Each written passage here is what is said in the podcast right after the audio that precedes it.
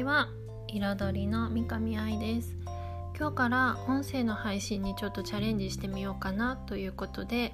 えー、とやってみたいと思います。よろしくお願いします。で今日から今日は4月5日ですね。で今日から学校が始まりました。娘も今日無事に学校に行ってきましたが昨日は娘の誕生日だったんですよ。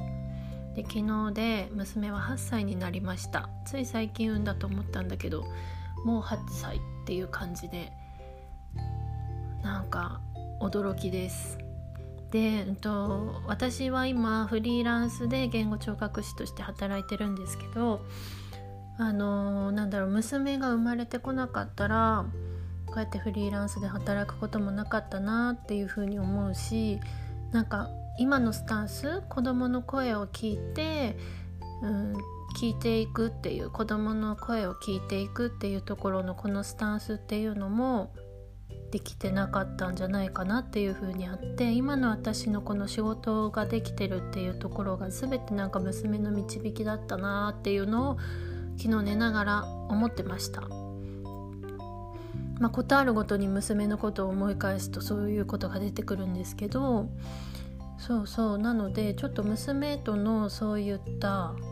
エピソードっていうのを今日はお話ししてみようかなというふうに思います。で、えっと、娘はすごく律儀な子で予定日ちょうどに生まれてきた子だったんですよね。えっと、4月5日生まれなんですけど4月5日のちょうど夜中の12時に4月5日になりましたよって言った12時ちょうどから10分間隔の陣痛がね始まったんですよ。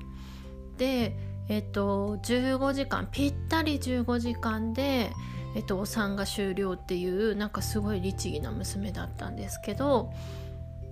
でね、うん、と私は小児の言語聴覚士で病院で働いてたので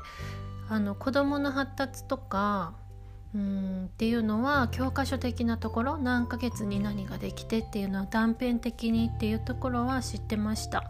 なんですけどなんだろう。子どもの発達は知ってるけど寝かせ方とかね抱っこの仕方とか今私がやってるようなことを伝えるっていうところは全然学校では教えてくれなくってしかもが例えば4ヶ月に寝返りが寝返りじゃないや4ヶ月にね首が座って6ヶ月頃に寝返りが完成するっていうのはあの教科書には載ってるけどじゃあその首が座ってとか寝返りができるように完成するまでのこのつながりがどうなっているとかそこからこうハイハイにつながる時にどうなっているっていうのは全然習わないわけです。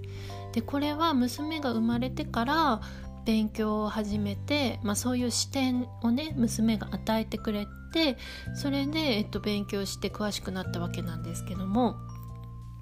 なので娘がいなかったら猫発達のことをここまで詳しくやることもなかったなっていうふうに思うんですよね。でその発達の勉強を始めるきっかけになったのがえっと最初の頃は全然抱っこの仕方とかもわからないでしょ？だから助産師さんじゃないや助産院の助産院？病院の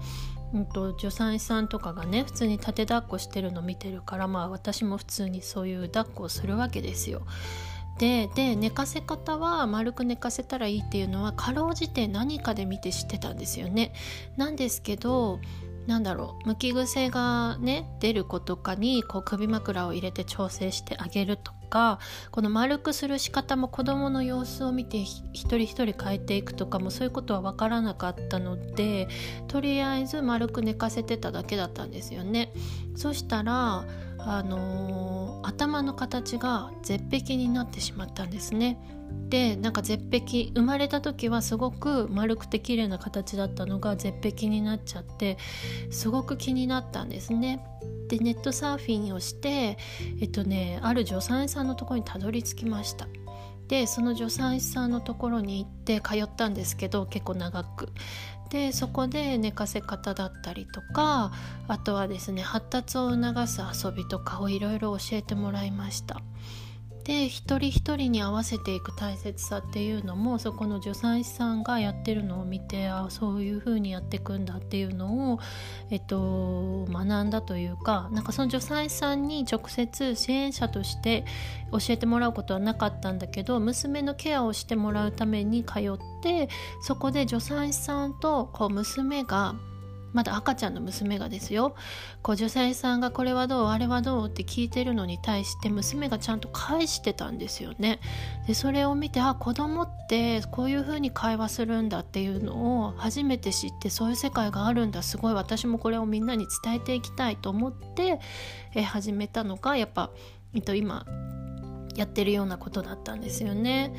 でですねそうでもその女性さんはなんか発達を一つ一つ辿っていくのは大事なんだけどだけどなんだろうそれに当てはめて考えるんじゃなくてしっかりと子どもの反応を見てね、えっと、発達を促す遊びをするにしても子どもがそれを気持ちいいと思ってなかったりとか嫌だなって思ってる時はやらないみたいな。が子どもがいいよってこれ気持ちいいよ心地いいよどうしたら、うんと、なんかね子供がこう楽しいかなみたいなのをこう全部その反応を見てやっていくっていうスタイルだったんですよね。でそれを見てあすごいなと思って、えっと、やってましたでそこからなんだろう自分でいろいろと勉強するようになって、まあ、今のやってる活動につながってるんですよね。なのでなんか今の私のスタンスの子どもの声をしっかり聞いていくっていうことはやっぱ娘がいたからこそできるできるっていうかできていることなのかなっていうふうに思います。あとね発達をね一つ一つたどっていくっていうふうになるとどうしても型にはめたくなっちゃうんですけどでもなんか子供の力を信じるっていうところも娘に教えてもらって娘は、うん、とやっぱり途中からケアする子供発達を大切にしてこう一つ一つ丁寧に見ていくっていうことを途中から始めたのでやはりちょっとハイハイがね変だったんですね。あのね片っぽの足を立てるように足の裏を使って片っぽは普通のハイハイみたく膝をついてっていうハイハイだったんですけどでそのハイハイをしてったのであきっと体使いづらい子なんだなっていうふうに思ってたんですよ。なんですけどたまたま入った保育園がさくらさくらんぼ保育っていうリズム体操をたくさんやるところで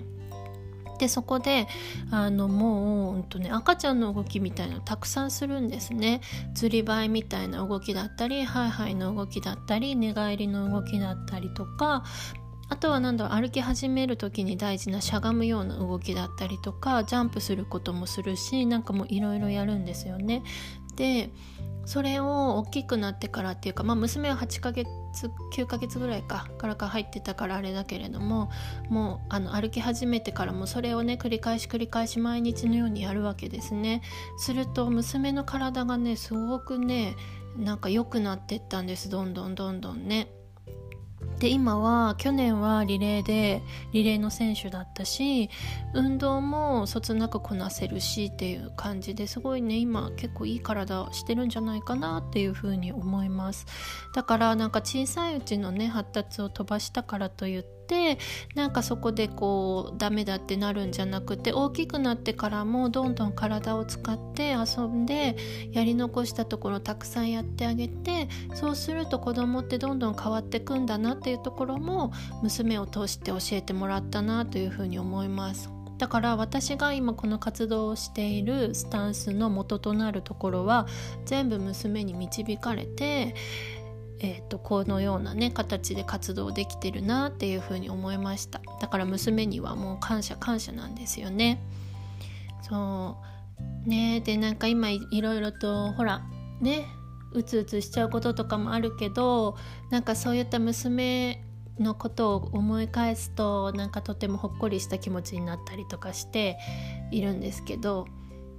だからねこの音声の配信を聞いた後にこう子供とのそういった小さい時のねことを思い出してあなんか子供っていろんなところを導いてくれてるなとかっていうのをなんか少しでも思い出してほっこりする時間にしてもらえたら嬉しいなというふうに思いますでは今日はこの辺で失礼したいと思いますどうもありがとうございました。